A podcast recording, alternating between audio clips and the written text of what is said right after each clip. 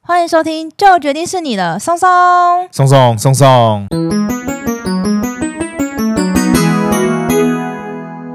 大家好，我是你们的专属训练师拉雅。大家好，我是松松，欢迎大家奏会轻松聊自然。这一集是我们二零二三23轻松聊自然的正集第一集。还有，哎要再跟大家说一次，兔年快乐！？到时候过年又要再说一次，但大家会不会以为我们今天要讲的是兔子 忘，呃不为什么你要问我？因为我刚刚想说要学兔子叫，就突然想不到要怎么。那先跟大家说一下哦，兔子集数呢，我们在中秋节第二集的时候有介绍过，所以如果大家想要知道兔子的集数在介绍什么的话，欢迎回去听第二集 哦。对，要讲台湾野兔的故事。我们今天要分享的动物呢，是从一个新闻开始。哎，从拉雅看到一个有趣的动物新闻。，对，然后我就很想要叫松松开始介绍这个动物。 好好，我们现在听一下拉雅她看到这个什么新闻大家都知道说冬天嘛，有一种果实会特别的多，哦？什么果实？这个松松应该很熟悉吧？冬天很多果实会很多、哎啊 真的吗？很冬天多不是通常都不会有果实吗？没有啊，你看梨子也是冬天呐、然后柿子也是秋天的、啊。哦，好啦，那我今天要讲的都不是你刚才说的那两个。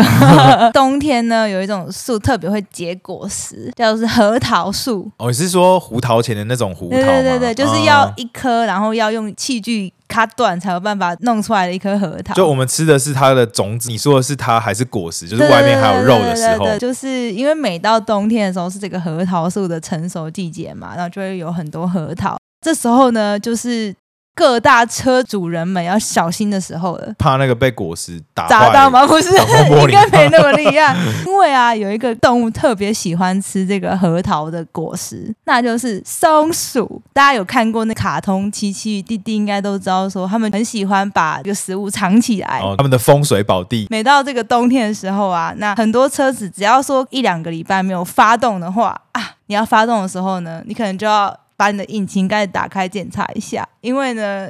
松鼠呢就会把它的食物都全部藏在那藏边你们藏在的引擎擎盖盖里面面。在美国有一个男生，他就发现他的车子呢，自从在二零一三年以后哦，就每隔两年，只要在这个冬天的时候，都会被松鼠塞满核桃树的果实。身为一个爱车人士，这个你光不觉想得很象，酷吗？光想象都觉得头很大，这怎么亲？那个松鼠呢，就好像认定了他的车子，非常喜欢他的车子，就不管他把车子开得多远，就是多么小心，不要停在核桃树下，松鼠都还是会把核桃搬到他的车子里面，然后把它变成他的专属储藏室。太酷了吧！最高纪录是核桃树都落完，在四天内就在他的车子里面发现了四十二加仑的核桃树果实。哇，哎、四十二加仑很多哎、因为一般那个办公室的那个饮水机后面倒过来塞住的那个一桶大概是六加仑，四十二加仑的话大概要塞。对，它就是六个大水桶，就全部都是哦核桃的果实。哎、时间又到了，两年的时候的冬天，他就会特别的注意这件事情，然后要开车之前都会特别把他的车子里面的东西清理干净，然后才敢开。他这样的话算是一种核桃聚宝，他的车子是对啊聚宝盆哎、他就把那对个啊核桃再拿去卖 啊。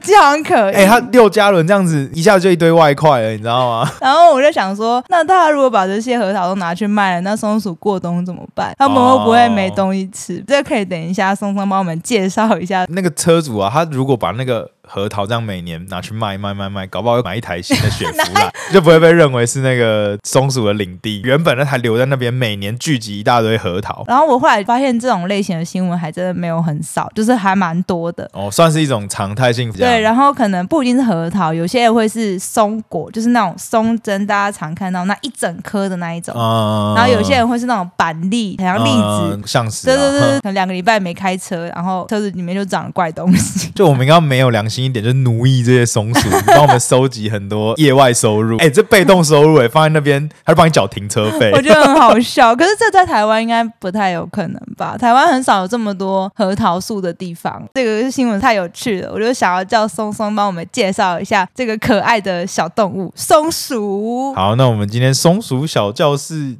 要上课喽。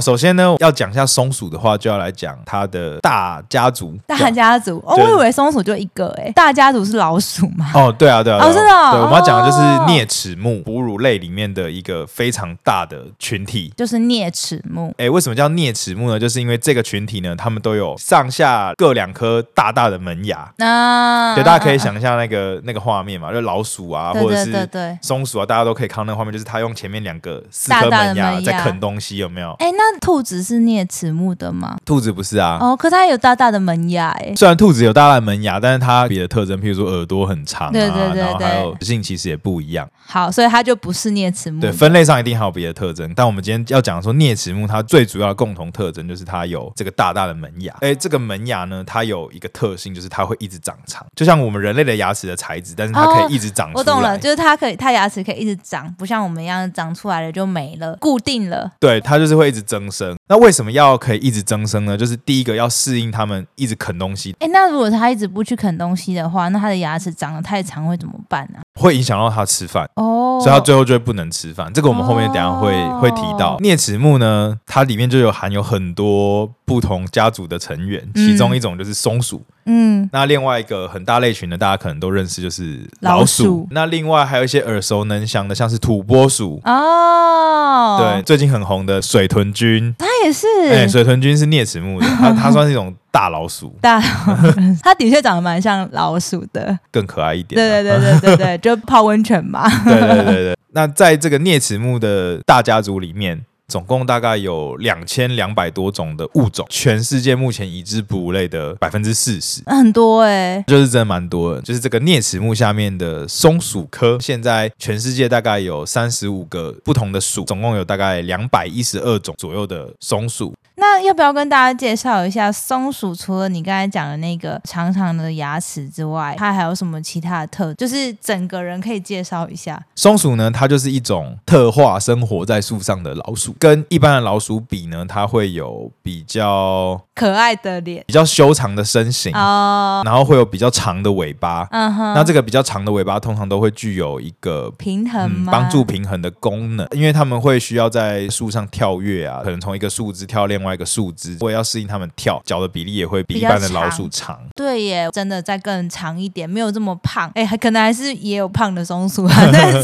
通常那些长一点。只能说比例，因为也有一些松鼠甚至比老鼠还小只的也、嗯也是有。对，那尾巴来讲的话，通常都会比较蓬一点。嗯，嗯，每只松鼠都有尾巴吗？对，每一只松鼠都有尾巴。嗯，对，那它的那个蓬也是相对的，因为有一些也不一定很蓬，比较大的尾巴可以帮助它在跳跃的时候保持平衡。然后它的嘴巴是不是可以塞很多东西？对，它有多一个叫做颊囊的构造，可以把找到的食物暂时储存在脸颊两侧。那暂时存在脸颊两侧呢，就是可以以备不时之需啦。所以可能它平常外出的时候，就是会在它的嘴巴旁边放很多食物、对对对便对当，对对对对。然后饿的时候就吐出一块来吃。其实为什么要这样呢？要讲到另外一个啮齿目的特性，这些小型哺乳类啊，它们为了要维持体温，所以它们嗯身上的肌肉就会会一直动，为了要维持它们核心温度比较高，所以它们代谢非常的快，所以几乎像是老鼠啊，像是松鼠，松鼠啊，嗯或是食虫目的曲菌啊，像这些小型哺乳类，它们几乎无时无刻都在进食，一阵子没有找到东西吃，可能就会饿死。哦，对，所以它们就必须很努力的去找东西吃。所以他们只要看到有食物就先抢了再说。没错，有看到什么 S I G I 都先 cam 起来。那它的嘴巴这样可以塞多少？弹性很高嘛，对不对？它可以塞可能超级多颗果实在它的嘴巴里。网络上有个影片是在讲天竺鼠，嗯，它不是还可以把那个一整根红萝卜塞在嘴巴 里有面那？么夸张？对啊，还有红萝卜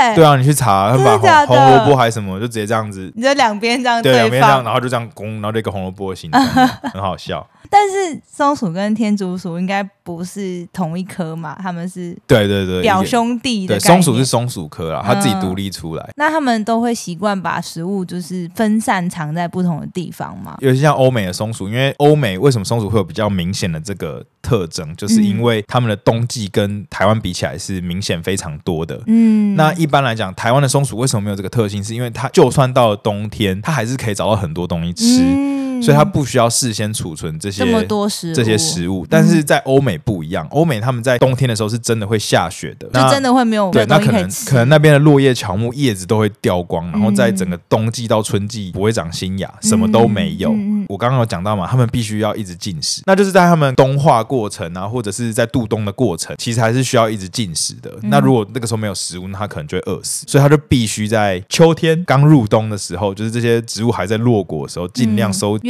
越食多物，越好就是以备它整个度冬的需要。那另外就是，其实，在松鼠科里面啊，还有另外一个类群呢，它们很特别哦，这就是跟老鼠最大的不同，在前肢跟后肢之间会长皮膜。哦，是飞鼠吗？对你答对了，在松鼠科里面有一个类群呢，它们的前肢跟后肢中间会长皮膜，被称之为无鼠或是飞鼠，就是它可以打开之后，就会很像一个滑翔翼的感觉嘛。对。对对对不对，就是嗯我们人类不是还 还参考他们的结构，就对是对创造了对飞对鼠对装嘛，对对对然后就是可以真的在在空中滑翔对这样。那就是这个飞鼠呢，也是属于松鼠科的一个成员哦，就飞鼠或鼯鼠哦所以。它们其实是同一个算种类的，只是构造可能有一点不太一样。嘿，就是他们比较像是隔壁房的 亲戚，啊，跟老鼠是远房亲戚哦，这样。嘿嘿好嘿好嘿好，鼯鼠啊，为什么它会有这个皮膜，然后可以具备可以飞翔的一些功这些能力功能呢？刚刚不是有说到，就可能松鼠会喜欢在树梢跳跃来跳跃去对嘛。当然，用跳的一定比不过用飞的嘛。在跳的过程中，它们逐渐的会发现可能会有一些地运形障动碍。啊伤害，不是运应该动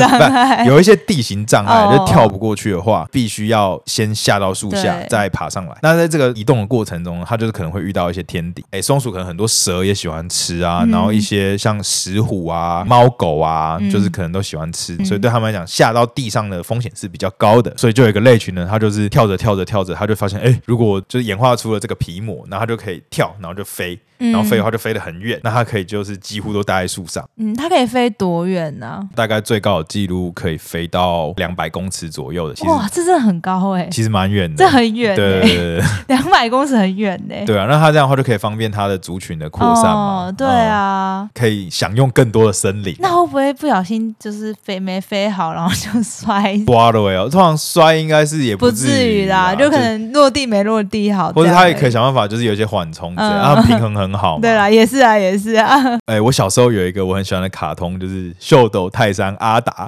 它就是里面也有阿达，他为了学习飞翔的技术，就学习了飞鼠的这个皮膜的技术。然后就摔倒。 啊没有，他就他就真的可以飞，但是这个 是、哦这个是卡通啦，嗯人真是做不到。大家要真的要尝试的话，对就是要去专门的那种飞鼠训练的这种地方 哦，不要不可以要去穿自飞己鼠装、啊，不要自己乱穿哦。 记得现在要去穿飞鼠装哈。好，那台湾应该是松鼠跟飞鼠的大本营吧，或者是飞鼠的大本营，对吧？哦，台湾现在其实本土来说，就有三种松鼠跟嗯三种飞鼠，加起来有都是在就三种三种这样，刚好各三种。哦，我还以为很多哎、哎、没有，松鼠科下就六种，只是可能数量很多。算是相对的的还算不错。以飞鼠来说，在国外是承受了相当的猎捕压力，很多国外的猎人啊，他们嗯其实很喜欢打飞鼠，嗯，对，因为飞鼠它有另外一个特性，就是它在晚上的时候被强光照到的时候，它会定住不动，哦，所以就会变成一个算是很显眼的猎物。那另外就是像飞鼠在树上的时候，用灯去照它的时候，它的那个眼睛的反光很明显。哦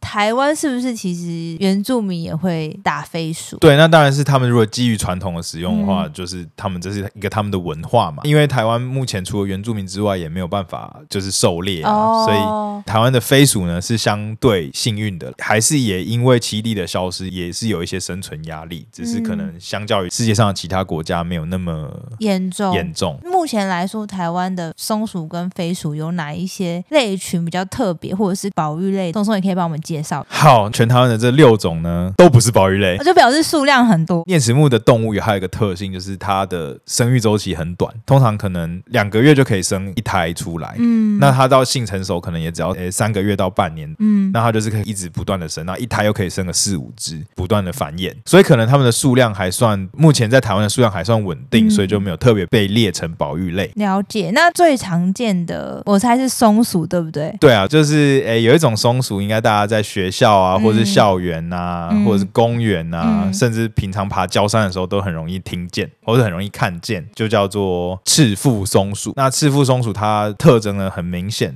第一个它很大只，加上尾巴的话，应该可以一个手掌再加人的前臂差不多这么大。嗯它有一个很明显的尾巴，很蓬蓬的，非常大，体格也长得蛮壮硕的。如果很容易被看到，通常也都是你 知道，蛮大只的那对，种，吃的体型肥票， 肥滋滋呃，的，吃的 肥滋滋的，嗯没错。然后肚子呢就会是一个枣红色，嗯，或者是深红色的一个颜色，嗯所以取名叫做赤腹松鼠。那早期呢，松松一直有一个误解，就是我不知道从哪里看到的资讯，就一直以为赤腹松鼠是外来种，可能是因为我看到就是赤腹松鼠在诶人工林的环境啊，它就是一整片都是同一种树嘛，对所以它可能就只有一个时期比较容易吃。嗯，那其他时间它都没有东西吃的时候怎么办？所以它就会去啃食树的树皮，啃食树的树皮过程中，就是久而久之就把树环状剥皮了。那环状剥皮，哎、跟听众解释一下，就是植物呢，它是靠树皮里面的一个管子在输送水分或者是养分，那会围成一圈。嗯只要它的树皮其中一部分是有连着的，它就可以一直运送养分上到树的嗯上面。但是如果树被围着一周完全剥皮的话，它运送养分的管道就断掉了，然后那就会死掉，就会死掉，没错。嗯嗯所以这个诶，四腹松鼠一直环状剥皮啊，好像曾经造成一些二叶松林的死亡，就会对人工林的产出造成一些危害。就我可能不知道为什么小时候觉得说，诶，它很不好，所以它是外来种。哦，就你自己对自动联想，就是我哦，我它我有点可能忘记了很多，然后小时候的一个美丽的误会 啦。那我们讲完在最容易见到的松鼠，接下来的剩下五位成员呢，都不常见，都要在山上中海拔以上的区域才比较有机会。松鼠来讲的话，还有两种，一种叫做长吻松鼠，那它就是尾巴没有那么蓬蓬的，有毛覆盖，可是是细 细的。就长得比较像老鼠，嘿，比较像老鼠。那它最大的特征呢，就是它的吻端嘴巴是尖尖的，嗯比较有点像是狐狸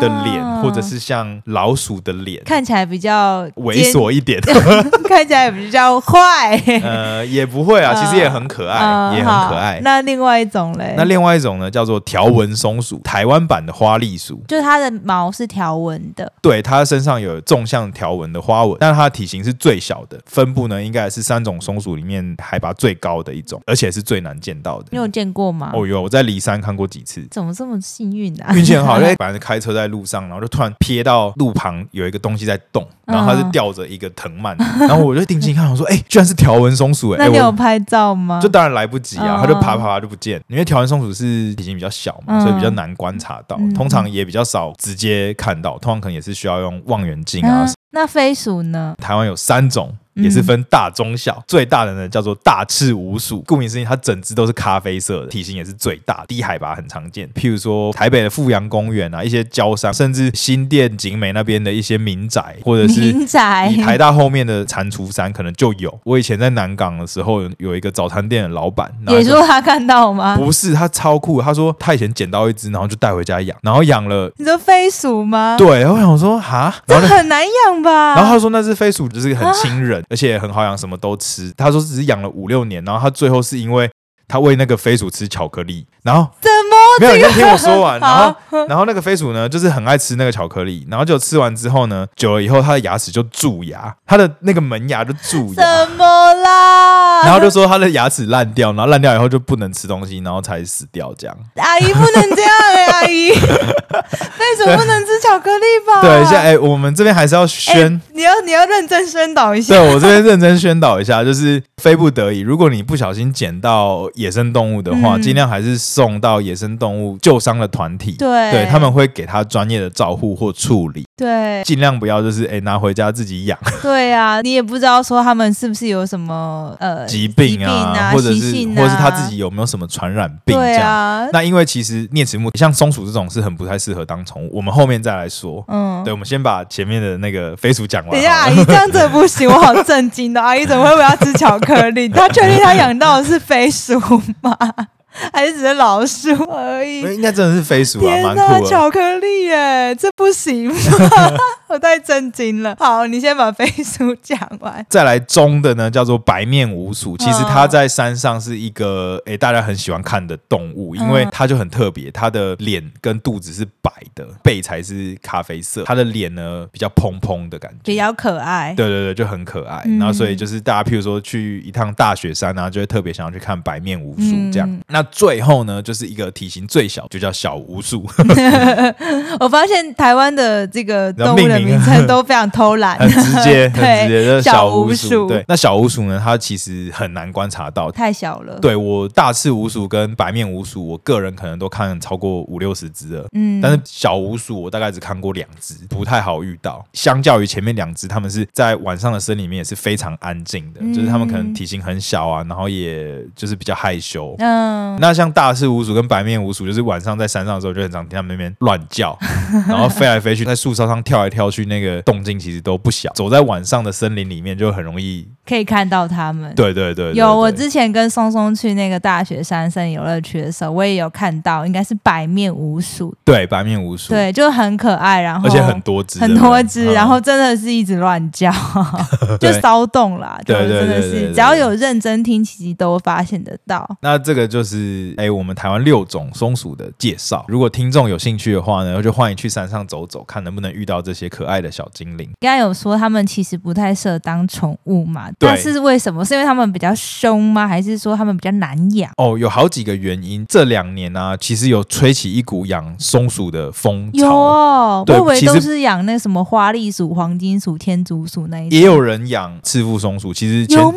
前几年好像直播间卖宠物的，就是炒得很凶。可是这个应该是不行的吧？我刚刚前面说，哎，很多宠物老鼠嘛，黄金鼠啊，对啊哎，枫叶鼠啊，对啊哈姆太郎啊，这 些，它们就是很能生，然后其实也相对来讲，它要照顾的需技求术嘿嗯没有那么高，很会生很多下一代，所以对就是可以一直拿来当宠物。那它也很接受人类驯养的生活。嗯，比较乖啦，比是这较样乖，吗就是所以它嗯具有可以宠物化的特性。可是呢，松鼠的话，第一个它需要的活动空间比较很大大，对不对？对，因为就大家知道他们在野外都是跳来跳去嘛，在树上跑来跑去，需要一个很大的三 D 的空间，嗯可以让它活动。那再来，我前面有说啮齿目的动物需要什么？需要磨磨牙牙。那松鼠它们如果养在家里的话，它就到处乱啃东西，哦就那个不是你教不教的问题，就是是它没办法控制，因为它的牙齿会长，它会很痒，对它就必须一直吃，必须一直去磨它，不然它就会长很长。也有很多饲养不良的案例，两个门牙长得非常的长，嗯，然后就会没有办法吃东西没有办法法吃东西就死掉。嗯所以有一些养松鼠的人，甚至要固定时把它间剪牙齿，帮它，剪牙齿，没错。哦所以就听得出来这很麻烦，因为对他们一定会反抗。对，哎，时不时也可能会生气，就咬人啊，嗯或者是抓人啊。那你想想看，它木头都啃得动了，你觉得何它况是啃？你的手，对，何况是你的手或是你的肉？对啊，为什么我这样听完，我觉得早餐店阿姨很厉害？她那时候怎么可以有办法养那一只那大个赤鼯鼯鼠，对我我也是啊，觉得，我也是觉得很，他搞不好是骗我的啦，就是 我以为她误会了什么？ 哦，他我可能他可能是捡到蜜袋鼯，然后哦然后跟我跟我说是哦飞有有鼠，可能。对对啊，但蜜袋鼯其实也是鼯鼠的一种嘛，还是它其实不是？蜜袋鼯这边跟大家讲一下，就是蜜袋鼯第一个嘛，大家听听看，蜜，然后有袋的鼯，哦，它是有袋类的，答对了。它不是啮齿目的，前面如果听众有去听我们讲袋鼠那一集。没有讲无尾熊哦，来袭。然后讲哦是讲无 尾熊啊，你 我们还没讲袋鼠，松 好松你自己挖的坑，你之后自己补讲袋鼠。你这段把我 逼掉。那我们在讲无尾熊那一集有介绍过有袋类嘛？对那有袋类早期是被跟哺乳类分开的，但是它现在就是诶从哺乳类下面分下来，嗯分成所谓的有袋类跟真正的哺乳类。嗯那我们如果以学术一点来讲的话，真正的哺乳类叫做真兽亚纲，嗯，那有袋类叫做后兽亚纲，一个叫做原兽亚纲。原兽亚纲就是会生蛋的哺乳类动物，就是鸭嘴兽嘛，跟针眼，哺乳类里面最原始的一个啊嗯类群，现在剩下很少，就只剩下针眼跟鸭嘴兽。嗯那它们还有个特点就是它们没有奶奶。对没有奶奶头，我对知道对哦它们没有奶奶你有头没。有很意外？我知道。 对，你怎么那么聪明？好，你就是这种特别知 道，但是它们还是可以分泌乳汁，对有可以抚育的功能。这个你之后有机会再跟大家介好绍。没我觉得问题这个介绍起来会介绍不完。后兽亚纲就是我们刚指的这个前面的这些有袋类的动物，它没有完整的胎盘，它的小朋友必须提早出生，前面有讲过，然后对要在袋子里成长成可以出来的小兽。真正的真兽亚纲呢，就是我们现在指的泛指我们人类啊、狗啊、猫嗯啊。的哺乳类动物嘛，对这些哺乳类动物，那蜜袋鼯呢，就是这个后兽亚纲有袋类动物的其中家族成员之一。那它也是来自于澳洲，呃，算是无尾熊的邻居。那蜜袋鼯呢，跟鼯鼠一样，也是有那个前肢、对前肢跟后可肢以飞有的那一有那个种皮膜嘛，他们大家就会很好奇啊，诶，它跟哺乳类动物在分类上就很前面就分开了嘛，但是它们两个呢，在类似的生活环境里面生存，所以最后演化出了类似的构造。嗯，嗯，那这样子的现象呢，我们就叫做趋同演化，嗯或是平行演化。回过头来讲，蜜袋鼯它跟鼯鼠有什么不一样？就是它在有袋类里面叫做双门齿目，它虽然有这个看起来可以啃东西的牙齿，但是它不会增生。哦，对，所以没有听过有人养蜜袋鼯的时候在剪它的牙齿。固定了，它不会需要一直去啃东西，嗯它就对是固对定对用这一个。对对对嗯，对然后对蜜袋鼯是不是其实它的大小也比较小？哦，它原则上是比较小一型的，个手掌大对之类的这差种，不多差不多原来如此，我想说，蜜袋鼯也是一个蛮热门的一个宠物，但是嗯为什么台湾的大赤鼯鼠或白腹没办法养？就最主要就是因为它们的那个牙齿，对，而且体型也有差别啦。嗯就是以蜜袋鼯来说，它需要的活动空间就比没有较那那么大大，对，嗯就是可以比较好照顾。所以嗯大家知道，就是如果捡到松鼠跟鼯鼠的话，千万不要自己在家里养哦，不然它就会破坏你的家 里。还是很偶尔会有发生，就是哎，可能捡到很小只的。对，的从从巢里面掉出来的嗯小松鼠啊，或者嗯什么的，然后捡完以后就拿回家养，也是会有发生啊。嗯，但是就变成说，如果真的做了这件事情，那你可能就要照顾他一辈子，对那不管他的个性好或不好，嗯或是亲不亲人，嗯嗯，嗯，那你就可能就要负担他的需求，你可能真的要帮他剪牙齿，嗯，那你可能也要忍受他可能时不时就会咬你。面对不熟悉的气味的人很凶，嗯，然后他的爪子很尖，为什么？因为他要爬树。对，哦所以它的爪子都很尖，可以刺进树皮里面，所以其实它们的战力也很强，很容易就划抓伤人啊，或者是嗯咬伤人。这些野生动物啊，都不建议带回家饲养啦。嗯对，就是如果你很喜欢它们的话， 跟着我们一起去夜探吧。机会可以去山上看看它们就好。人类能提供的环境，它没有办法成为一个很好的陪伴动物啦。嗯老实说。有什么外来种吗？好像没有听说过哎、台湾的赤腹松鼠在日本变成外来种，嗯，因为赤腹松鼠也扩散的非常快，所以就也已经已经成为一种灾害了。在台湾的话，之前有一种很想被养的老鼠也被禁止，什么？现在已经开放了，现在叫做龙猫，哦，我知道，它长得超可爱的，对但很大一只，超大只的老鼠，然后毛茸茸的，对，真的嗯。是毛茸茸。因为我之前有一个嗯朋友有养过，虽然我不知道他用什么方式养到它的，真的是很嗯大只，然后蛮可爱的。对啊，因为龙猫它是另外一个议题啊，就是它在原栖地数量很少，嗯对，为了减少它的猎捕压力，所以所以它是才一个不养这样。它是一个国际保育的哦，种物种啦。对，但是因为现在好，诶、繁殖的数量够多了，比较不会有这个压力。它真的是蛮可爱的，而且个性蛮温驯的。嗯，我曾经也觉得好可爱，好想养哦，但是想说啊，不要不要不要。哦，要不过它因为它需要那个低温，嗯所以它在台湾的夏天，你必须一直开冷气，对可能二十度之类的，对对对所以你要对对花很多电照顾它的环境。，对，电费也是一个不小的